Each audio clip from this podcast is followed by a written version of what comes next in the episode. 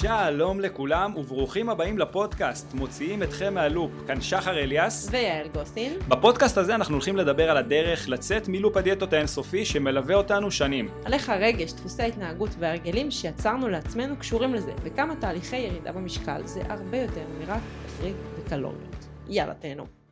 שלום וברוכים הבאים לפרק מספר 3 שלנו. יעל, מה שלומך? נשמה שלי. אני בסדר, מה איתך? מעולה, מעולה. יופי. אז היום אנחנו רוצים לדבר איתכם על נושא סופר סופר חשוב בעינינו. ומהו? אוקיי? על מה לשים את הפוקוס בתהליך, אוקיי? בין עיקר לבין טפל. אה, יעל, אנחנו נתחיל עם איזה ש... כמה שאלות אה, של... אה, שאולי הצופים שלנו אפילו שאלו לאורך מצב, הדרך מצב, שלהם. גם מצב. אני שאלתי, חד משמעית. גם אתה שאלת, מתישהו. לא, לא, אני לא שאלתי. סתם, סתם. שאלתי, שאלתי. תגיד שחר, האם להחשיב את החלבון שיש בלחם, או לא להחשיב אותו? האם להתחיל לקחת BCAA, או עדיף לי קפאין חצי שעה לפני אימון, או 20 דקות לפני אימון? או ממש לשתות תוך כדי האימון? או האם עדיף הליכה בשיפוע 7, או אופניים בעצימות 5?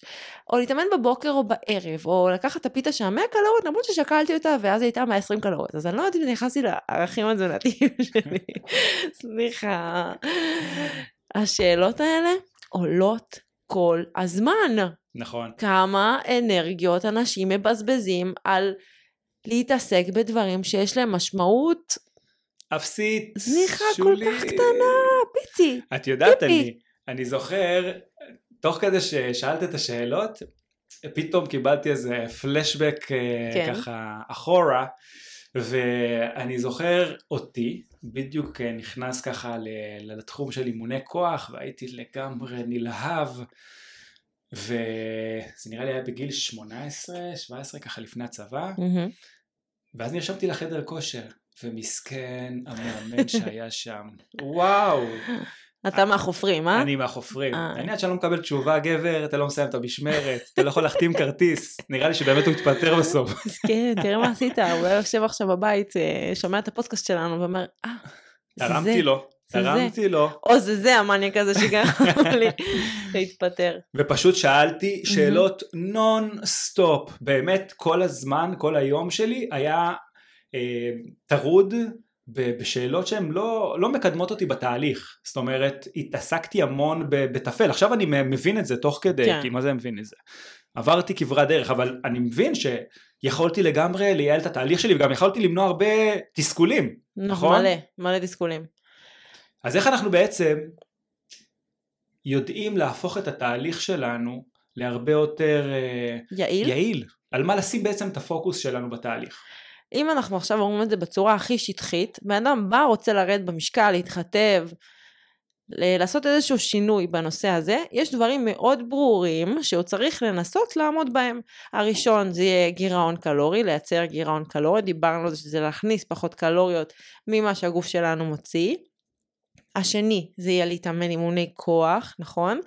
והשלישי זה יהיה להקפיד על כמות החלבון שמתאימה לו, מבחינת משקל, מבחינת האמון שלו. אה, וזה הדברים שאנחנו צריכים להתמקד בהם. עכשיו, השאלות ששאלנו יכולות בצורה כזאת או אחרת להשפיע, בין אם על איכות האימון, או איכות המזון נגיד, או דברים אחרים, נכון? אבל בסופו של דבר השאלה הכי חשובה שצריכה להישאל, האם הדברים האלה קורים פשוט, נכון? מה זאת אומרת? זאת אומרת, אם להתאמן בבוקר או בערב, אה, מה כדאי? זו שאלה שנשאלת המון זמן. עכשיו, ברור שיש אנשים שזה תלוי כאילו באנרגיה שלהם, ואם האימון יהיה יותר אפקטיבי בשעה מסוימת ביום, נכון. ואני מניחה שיש מחקרים כאלה ואחרים, תקן אותי אם אני טועה, לגבי שעות אימון או שלא.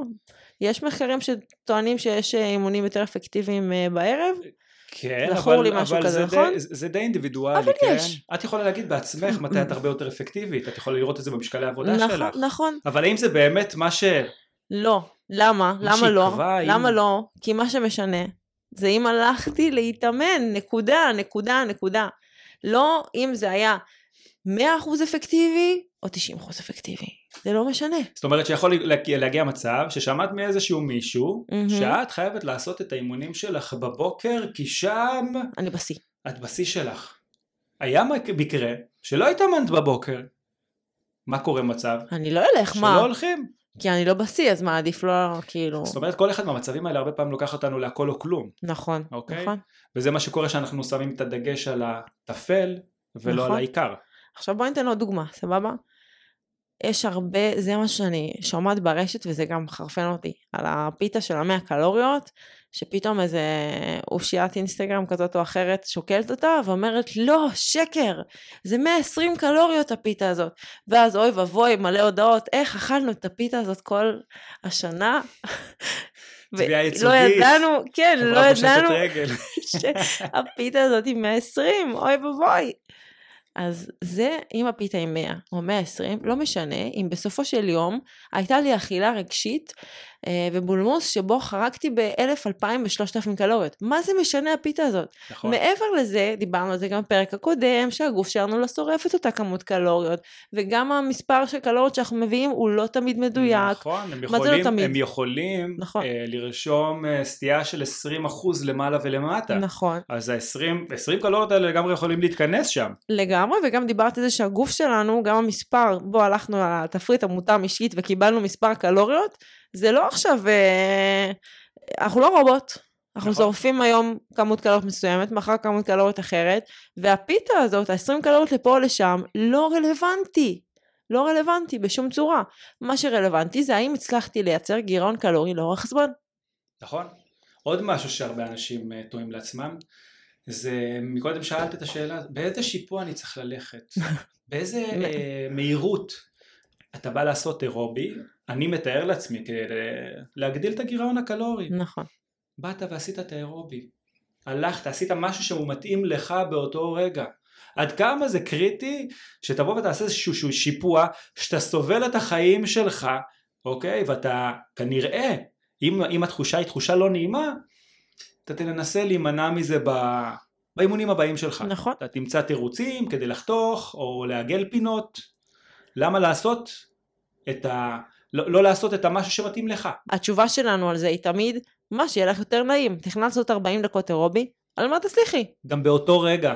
כן, באותו רגע, זאת אומרת, משהו שאני יכול להתמיד בו, אה, לצורך העניין, נגיד אמרנו, אני אוהב אימוני כוח, מהמם. אוקיי? ואני עושה אימוני כוח. האם תמיד, תכננתי לעצמי תוכנית אימונים של שעה, כן. האם תמיד אני אצליח להתאמן שעה? יהיו מצבים שאני לא אוכל נכון. להתאמן שעה.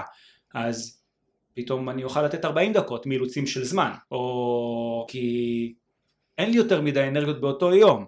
קמת עייף. זה כאילו זה- לשים בדיוק. את, ה, את הפוקוס על הטפל. באת נכון. לחדר כושר? ש- כפיים, לגמרי. שירימו אותך על כיסא, בדיוק. בדיוק. נצנצים באוויר. בדיוק. אז זה כאילו, אתה יודע מה, אני כאילו חושבת, לא יודעת אם זה תקף לכולם, זה בטוח לא, ואולי אה, מה שאנחנו הולכים לדבר עליו עכשיו טיפה הפיל אסימונים קצת אצל אנשים, אבל אני כאילו לפעמים חושבת שההתעסקות בדברים הנורא נורא קטנים האלה, זה כאילו קצת לברוח מהדבר האמיתי. זאת אומרת, קשה לי, קשה לי מאוד לייצר את הגירעון הק- הקלורי הזה, אבל הרבה יותר קל לי להאשים את זה שלא ידעתי שהפיתה היא 120 ולא 100. עצם ההתעסקות בדברים כל כך כל כך מינוריים גורמת לנו לא להתעסק בדבר האמיתי, ואז כשאני לא אצליח, אוקיי, בתת מודע שלי, יהיה לי את מי להאשים. אה, לא הצלחתי להגיע לתוצאות של החיטוף שלי כמו שרציתי, זאת אומרת האימונים שלי לא היו מספיק טובים, כי התוכנית אימונים שלי לא הייתה 100% מדויקת, או לא הלכתי להתאמן בבוקר, זה לא היה אפקטיבי, או בטח הייתה סטייה בכל מה שאכלתי, אז לא הצלחתי לייצר את הגירעון. ואז זה נותן לי, מה זה נותן? נותן לי את האופציה לברוח מהבעיה האמיתית. כאילו הבעיה האמיתית זה לא שלא הצלחתי לייצר את הגירעון בגלל הפיתה, הבעיה האמיתית היא שברחתי לאוכל במקומות רגשיים, שלא ייחסתי לזה חשיבות, או שלא ידעתי להתמודד עם דברים שהם עם בלת"מים, או עם דברים שקרו לי באמצע החיים. אני תוהה לעצמי, האם אותם אנשים מודעים לזה שהם בעצם מאשימים את אותם גורמים אה, אה, מינוריים ולא בעצם את, ה, את הדברים העיקריים שהם אולי מודעים אליהם או לא מודעים אליהם. נוח להם לשים את האשמה שם, כי זה איזשהו גורם חיצוני שהוא כאילו כביכול לא תלוי בהם. בדיוק. אני לא חושבת שזה במודע. בכלל לא, אגב. אני חושבת שזה כאילו כל כך תמוה בנו. נוח לנו. כן. נוח לנו למצוא גורם חיצוני שהוא לא אנחנו. תמיד. וסוג של להפיל עליו את ה... האשמה, אני לא אוהב את המילה הזאת, את האשמה. נכון, את נכון, ה- לגמרי. למה דברים אצלנו פשוט לא עובדים. אה, וכן, תמיד נוח להפיל את זה על מישהו אחר. הפחד מהכישלון כל כך גדול ומוטמע בנו, שאנחנו כבר בצורה אוטומטית לדעתי עוד לפני שהתחלנו, מחפשים איפה זה יכול להתפספס. ואז שואלים פה עוד שאלה, פה עוד שאלה, ונותנים לזה להשפיע על הדרך שלנו ועל הפעולות שלנו. אולי זה בשביל להימנע, אולי לתת, לתת תירוץ כלשהו והכנה למקרה שאני לא אצליח, אז יהיה את הדברים האלה. לא יודעת, אני זורקת פה כאילו משהו שעולה לי בראש. השערות מסוימות. כן, כן, דיברנו על זה מקודם, תמיד כיף לנו לא לקחת את האשמה, כי גם על זה דיברנו בפרק הראשון, שמרוב שאנחנו עוברים כל כך הרבה תהליכים כאלה, אז כמה אפשר עוד להיכשל? נכון. כמה אפשר עוד להגיד, בסוף אנחנו יוצאים עם איזה שהן תובנות אחרי התהליך, התובנות הן לא נעימות, בכלל. וכשאנחנו מסיימים עוד איזשהו תהליך כזה, אז אנחנו רוצים לפזר את כל ה... אה, נקרא לזה במרכאות כישלונות על, על, על הגורמים על החיצוניים. האחרים, נכון. שהם לא אנחנו, שהם מאוד מאוד רחוקים מאיתנו, אה, וזה מאפשר לנו אחד, להמשיך הלאה את חיינו אה, בשקט, בשקט, ברוגע. כן, בלי תחושה של אה, בזבזנו עוד כסף, נכון. והנה עוד פעם נכשלנו, וגם לי- אם אני נכנסת לתהליך הבא שלי, אז לא עולים לי כל מיני חששות. גם יותר מזה, אני יכולה להגיד לך שהרבה פעמים בשבת שאלות נגיד שאני עושה, אז אני מקבלת אה, שאלה של, כן, גירעון קלורי, אבל מה עוד? כאילו, אבל מה עוד? כן, אימוני כוח, חלבון, גירעון, מה עוד? מה חסר? כאילו, אנשים באמת קשה להם להפנים שזה נטו לעשות את הדברים האלה. פשוט, זה לא באמת נטו לעשות את זה, כי הנטו הוא מאוד מאוד קשה, ויש דברים ואתגרים בדרך. כמו שאמרנו, הנוסחה היא מאוד מאוד פשוטה. כן. אנחנו העלמנו עוד מרכיב מהנוסחה הזאתי, איזה? כי שזה ה... התהליך המנטלי והרגשי נכון. שאנחנו רוצים לעבור עם עצמנו. נכון. גם יעל הרגישה לא נעים לה- להעלות את זה עוד פעם, בגלל שאנחנו מדברים על זה לא מעט. לא, אני זה אגיד בתחושה שלי. לא, אני אגיד לך למה לא העליתי את זה. כי בסוף התהליך המנטלי והרגשי, בין אם הוא מצליח או בין אם לא, משפיע על שלושת הגורמים האלה. זאת אומרת, אני רוצה לייצר אה, גירעון קלורי, ללכת להתאמן שלוש פעמים בשבוע, אבל קורים לי אחד, שתיים, שלוש דברים בחיים שהם מציבים אותי, שהם מכעיסים אותי, שהם אתגרים שעוד ציפיתי להם, ואז זה משפיע לי על החוסר יכולת באמת לייצר את השלושת, שלושת הדברים האלה שאמרנו. אז זה לגמרי חלק אה, מאוד אה, חשוב במשוואה שלנו. כדי לייצר שלושת הדברים האלה.